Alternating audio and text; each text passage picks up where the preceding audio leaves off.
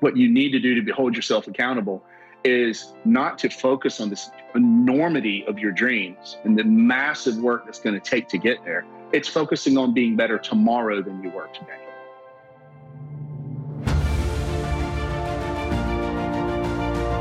Hello and welcome to the Daily Helping with Dr. Richard Schuster. Food for the brain, knowledge from the experts, tools to win at life. I'm your host, Dr. Richard. Whoever you are, wherever you're from, and whatever you do. This is the show that is going to help you become the best version of yourself. Each episode, you will hear from some of the most amazing, talented, and successful people on the planet who followed their passions and strive to help others.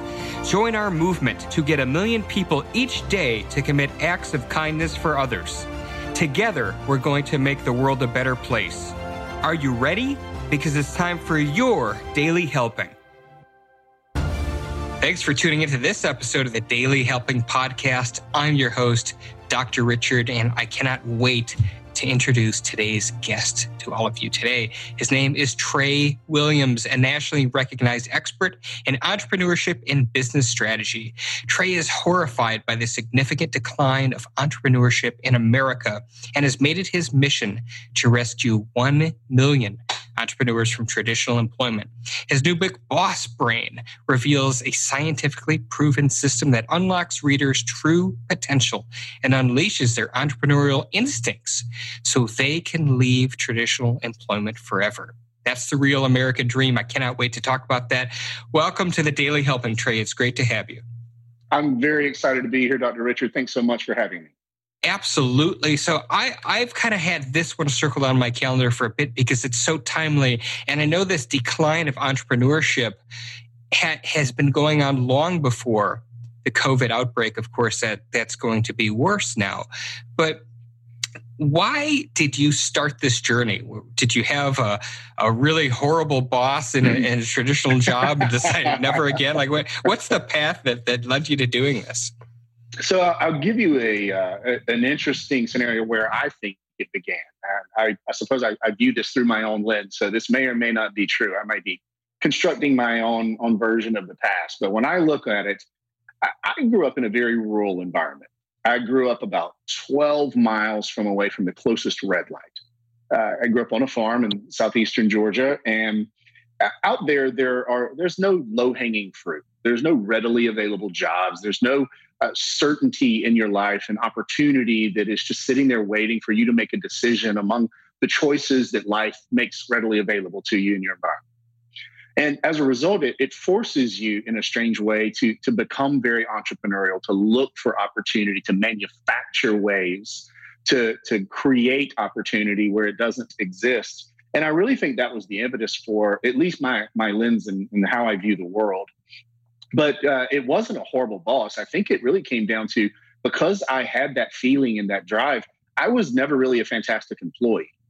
Um, I was I was always uh, a very strategic thinker and always looking for opportunity and uh, ways to to grow the business. And and in the end, I, in my heart, I always knew that's what I was destined for. I, I moved in and out of entrepreneurship, and I was sometimes a W two employee, sometimes not and uh, always hopefully had been aiming toward uh, no W two, which was my all, my goal toward the the end of life. Where I am 47 now, and I look at it and think I'm in a position now where I can solidly commit myself to entrepreneurship going forward, and I want to empower others to do the same.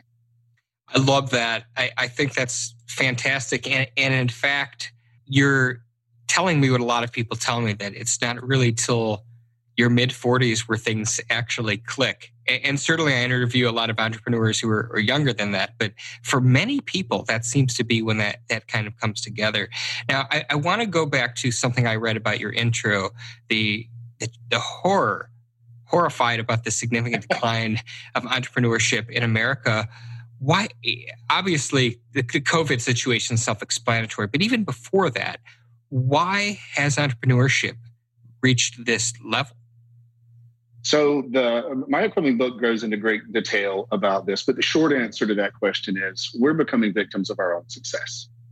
And this has been happening since the mid 1940s. The peaks of entrepreneurship in America, at least being able to be accurately or meaningfully measured, were post World War II baby boom era, suburban sprawl, tremendous amount of growth economically.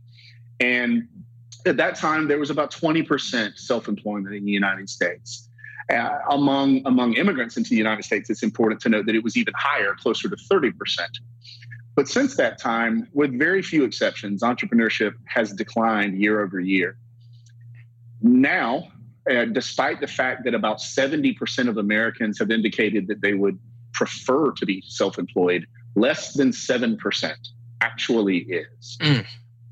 And this is a significant contrast. We're not talking about the difference between 70 and 50 or 70 and 40. Uh, there's a tenfold difference between those who are thinking it and those who are doing it. And when I when I really wrapped my mind around the significance of that was the day that I mapped the trajectory that we're currently on and figured out that in the mid 2040s 99% of Americans will work for the other 1%. And I was horrified by that that projection. So, I have made it my mission to help others uh, sort of feel empowered and, and, navigate that ethereal world between traditional employment and entrepreneurship and, and hopefully make that transition forever. Those numbers are horrifying to me as well. that, I that, thank you for using the same word. Everyone yeah, no, I'm, I'm I, mean, I, I, I, I'm speechless about that. But so, so is it fear? Is it, you know, you've done some research on this in your new mm. book, Boss Brain, because I, I know that I've seen other research that suggests that the amount of dissatisfaction in the workplace tends to be at an all-time high right now. Absolutely. So there's there's this logic piece that's missing. Why are so many people making themselves miserable by going to a W two job day after day, year after year? So there, it's important to note here that business closures have maintained uh, a, a pretty steady rate over the past 60 or 70 years. It's not as if uh, lots of businesses are failing, uh, and small businesses, I mean, in lieu of big business. It's actually that there are fewer and fewer startups. And my research in the book um, shows how this has happened over a period of decades is that there's this ancient battle happening inside of our head. And it's a battle between our instinctive optimism and our inherent need for certainty. If you haven't read Tali Sharot's book, Optimism Bias, I highly suggest you read this book. She's uh, she's done a fantastic study and proven the importance of optimism in the rise of humanity, and, and specifically in the entrepreneurial world. But simultaneously, we're wired to seek certainty. We want to be able to make predictions, and those predictions come true all day long. Our brain does this, it tries to figure out what's going to happen next. And as a result of, uh, at least in the Western world, the base of Maslow's hierarchy has now become relatively certain. You know that you've got shelter, you know that you've got a grocery store close by, you know that you're pretty safe, all things considered. And as a result, that need for certainty, or, or I like to call it predictable adequacy, is conquering our genetic and hardwired optimism. That's really interesting. And you mentioned something that is very much true and has proven out in science again and again. The brain likes things to be just the way that they are and not mm-hmm. change. You know, we, we refer to that as, as homeostasis. And, and it's not simply things in our environment like the safety of a paycheck. It's it's the weight we're at. It's the people in our lives. It's doing things the way that we've we've done them. So we're fighting against biology in a sense when we're trying to talk people into walking away from that. So that's that's very interesting. So I'm curious because I, I want to talk about something a little differently. We're going to talk about the brain a little bit more as it relates to your book. You spoke about or rather, I spoke about in the intro, unleashing one's entrepreneurial instincts. And so, how do we get there as opposed to being stuck in this loop where, you know, the, we've got Maslow and we've got our job and we've got our mortgage and we've got all these things that make us comfortable, but we're making ourselves miserable? Yeah. So, um, the, the, way you phrase that is interesting, and I'm I'm always happy to get this question because you don't have to get there.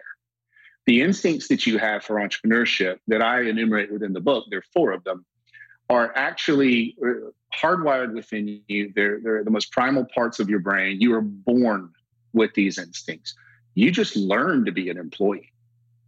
You're, you're taught to be an employee from the time you're in school. It's get good grades so you can go to university, go to a good university so you can get a good job, pick a major that's practical where there's lots of jobs available, right?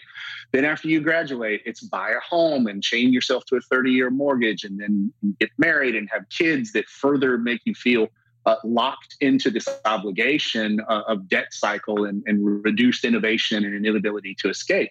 So this narrative that we're telling ourselves uh, about what you're quote unquote supposed to do is not what you were born with. You were not born to be an employee.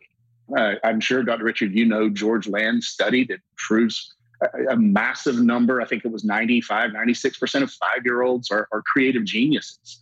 And then by the time they're 30, only 2% of them manage to retain that. And it is just hammered out of us. Uh, coincidentally, creativity is one of the four entrepreneurial instincts that I talk about in the book and and you don't have to get there to entrepreneurship. It, the reason we chose the words unlock is it's in there and you know it deep down in your heart. And that's why everyone 70% 100 million americans want it and would prefer it in, a, in the opportunity to choose one or the other. So it's not about getting to entrepreneurship. It's about unlearning how to be an employee.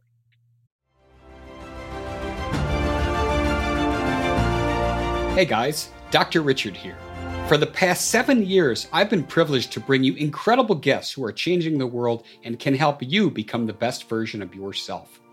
I'm really excited to share with you a new quiz that I created based on my clinical training that will curate for you a custom list of my top episodes and actionable strategies to help you wherever you are on your journey. All you need to do is go to drrichardschuster.com to take it, and it's 100% free. You'll be taking the next step on the journey to unlocking the power of you, and I can't wait to see where you'll go.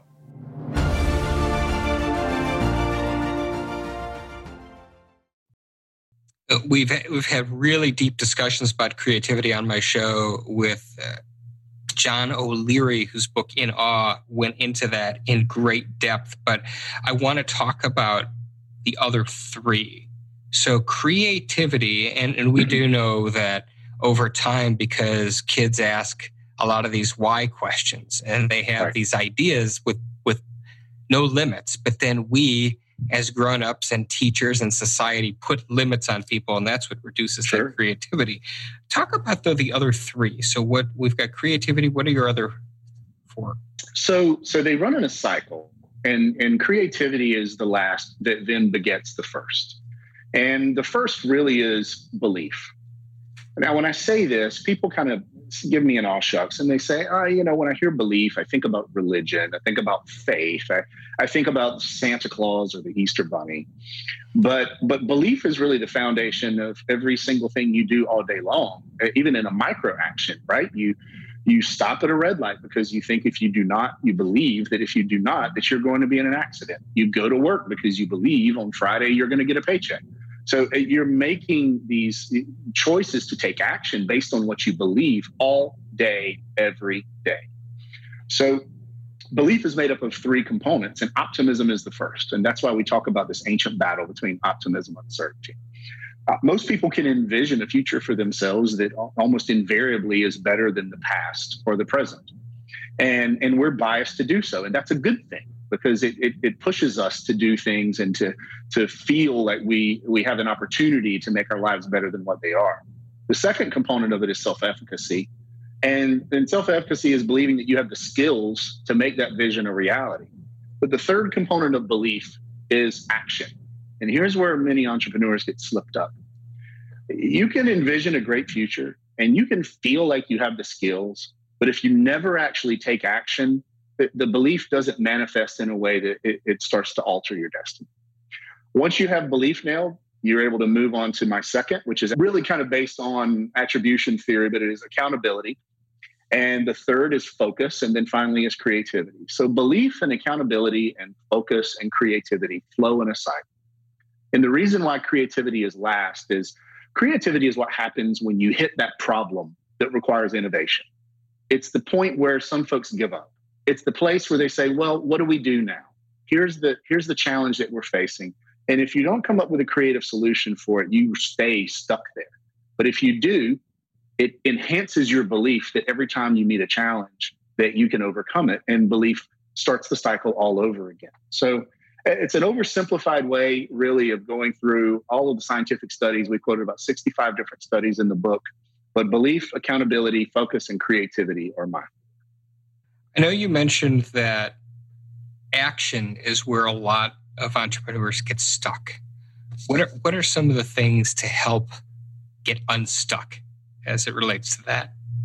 So belief is reverse engineered. And that's why it requires action. You can't wake up one day and say, I believe I can build a successful company. And if you didn't believe it yesterday, uh, it, it, requires some kind of evidence, some sort of uh, perspective about yourself.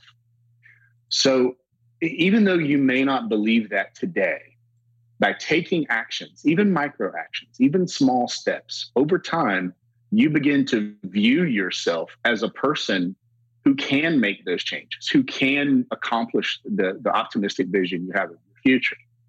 And that resets your perspective on yourself, which is one of the most powerful things you can do. But that requires that you take action even before you believe. Makes sense. And I know accountability is something that's been researched a lot of times. In evaluating the research that was out there, what did you find was best? Is it is it the spouse who says you got this, honey?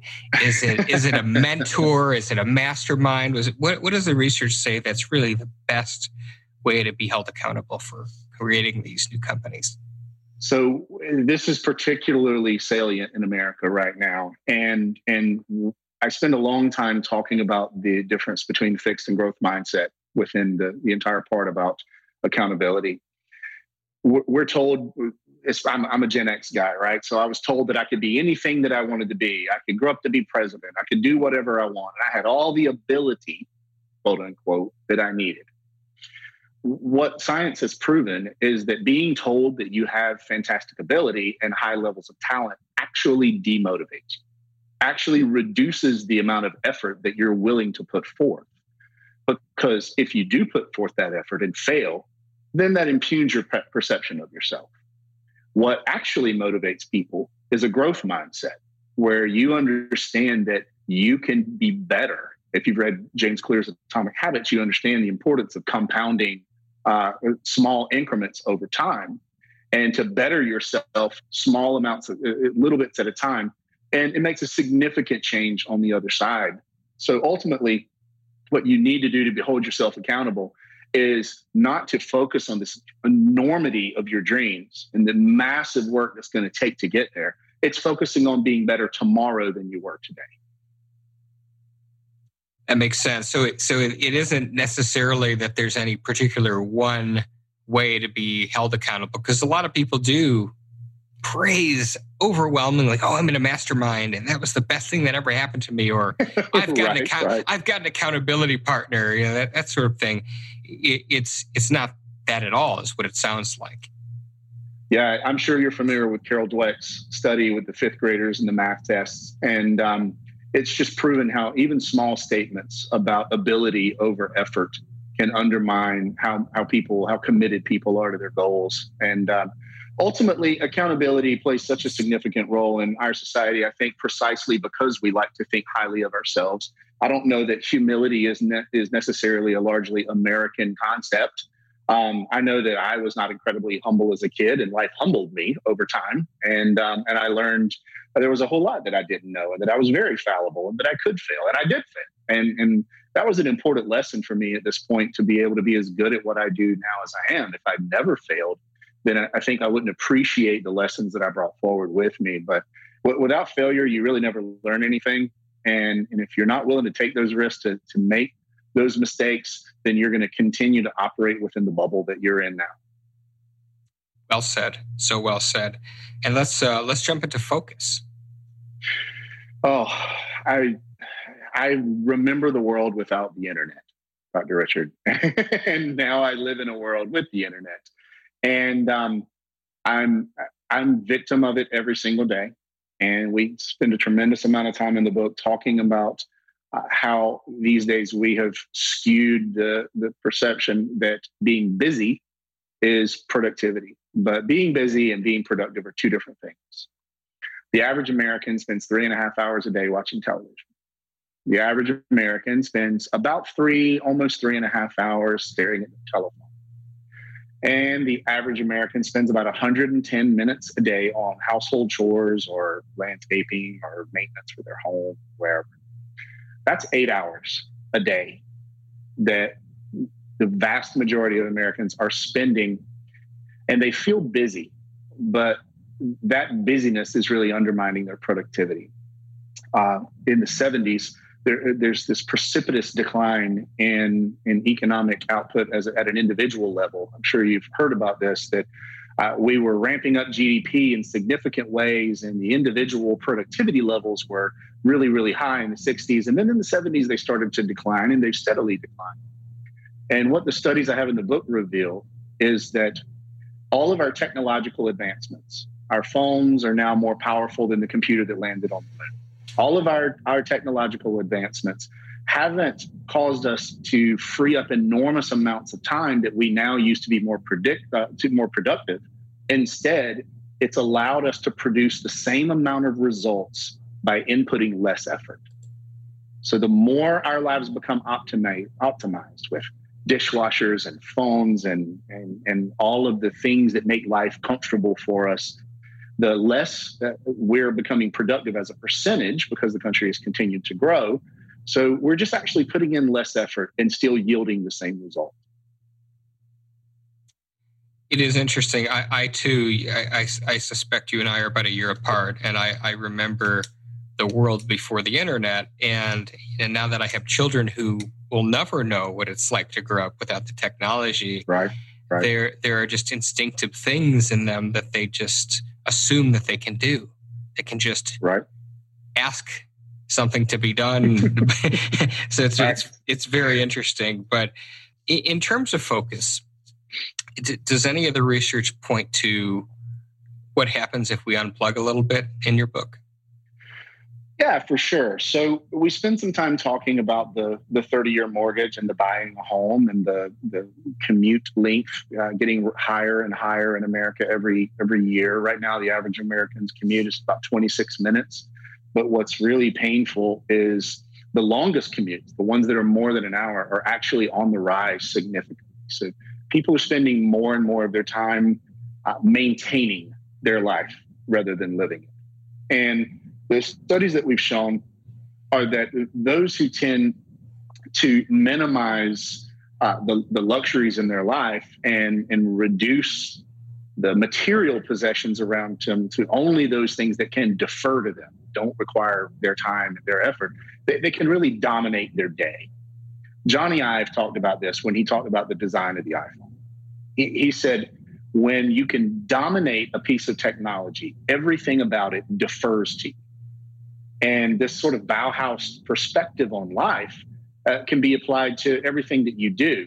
Is if, if the things that around you require maintenance or they're extra pieces or there's superfluous amount of material in your life, in some way, shape, or form, it's occupying mental space or financial space or or, or space on your calendar and and you're not able to dominate it and therefore it can only go one of the way or the other so it dominates you that's why our days now are are dominated with maintaining our life rather than living.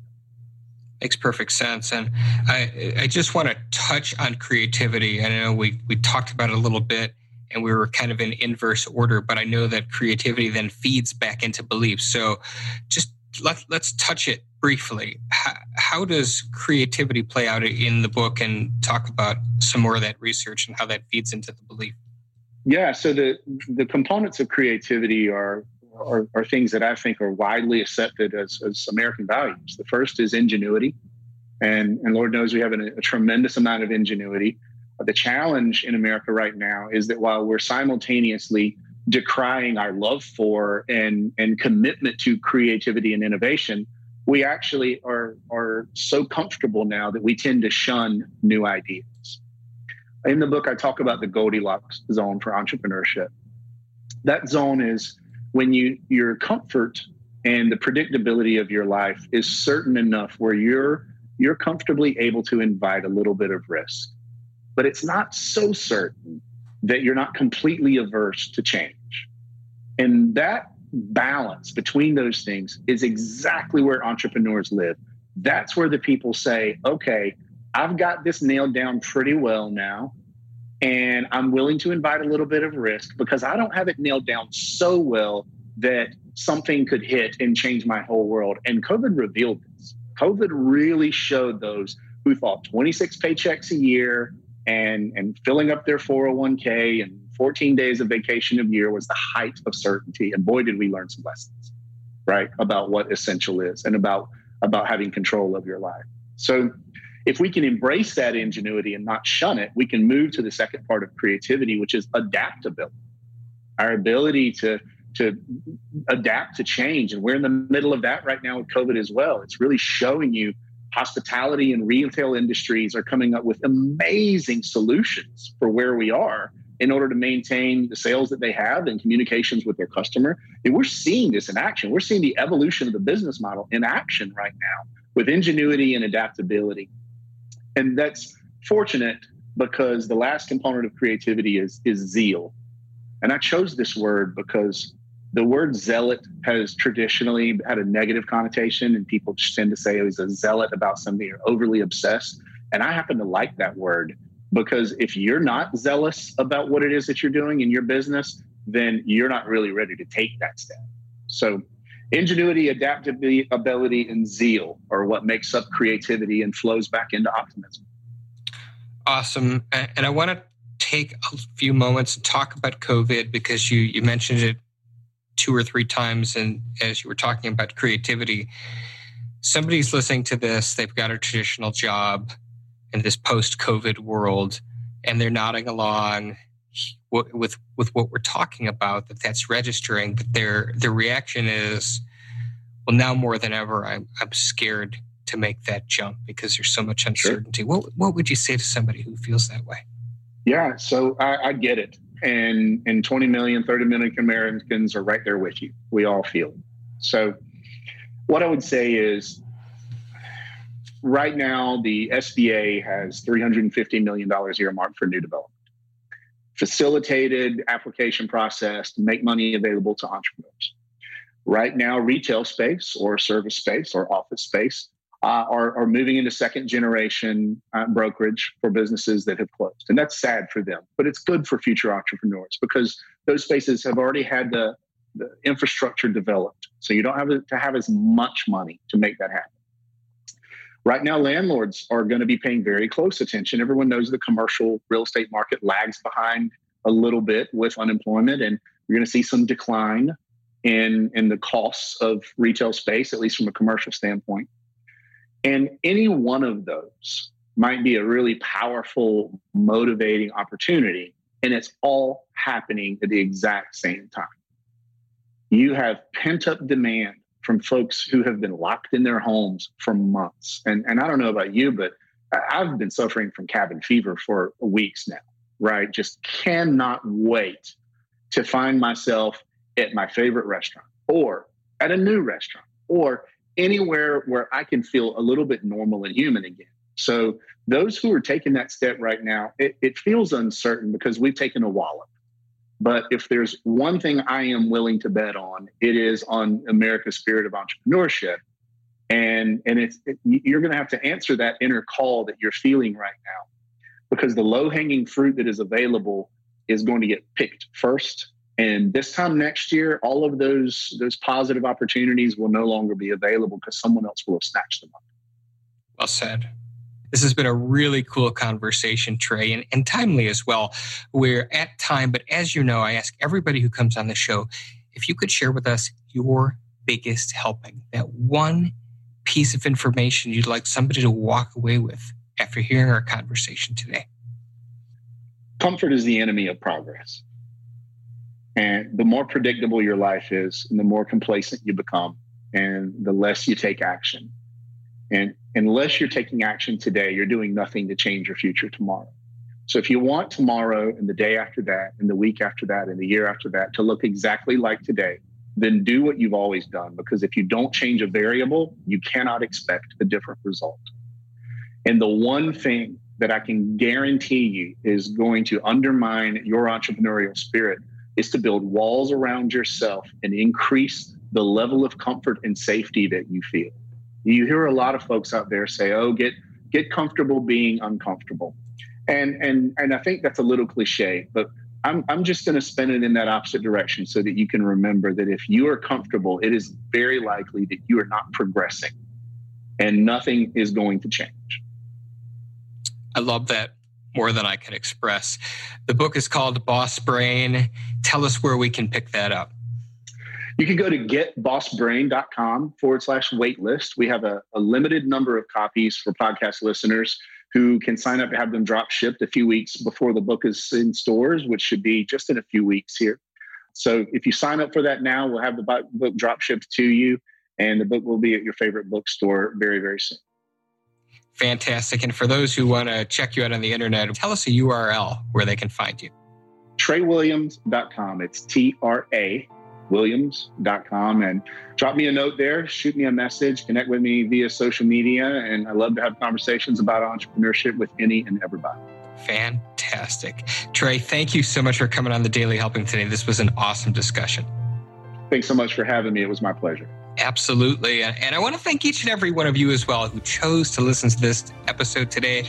If you like what you heard, go subscribe to us on Apple Podcasts and leave us a five star review because this is what helps other people find the show. But most importantly, go out there today and do something nice for somebody else, even if you don't know who they are, and post that in your social media feeds using the hashtag MyDailyHelping, because the happiest people are those that help others.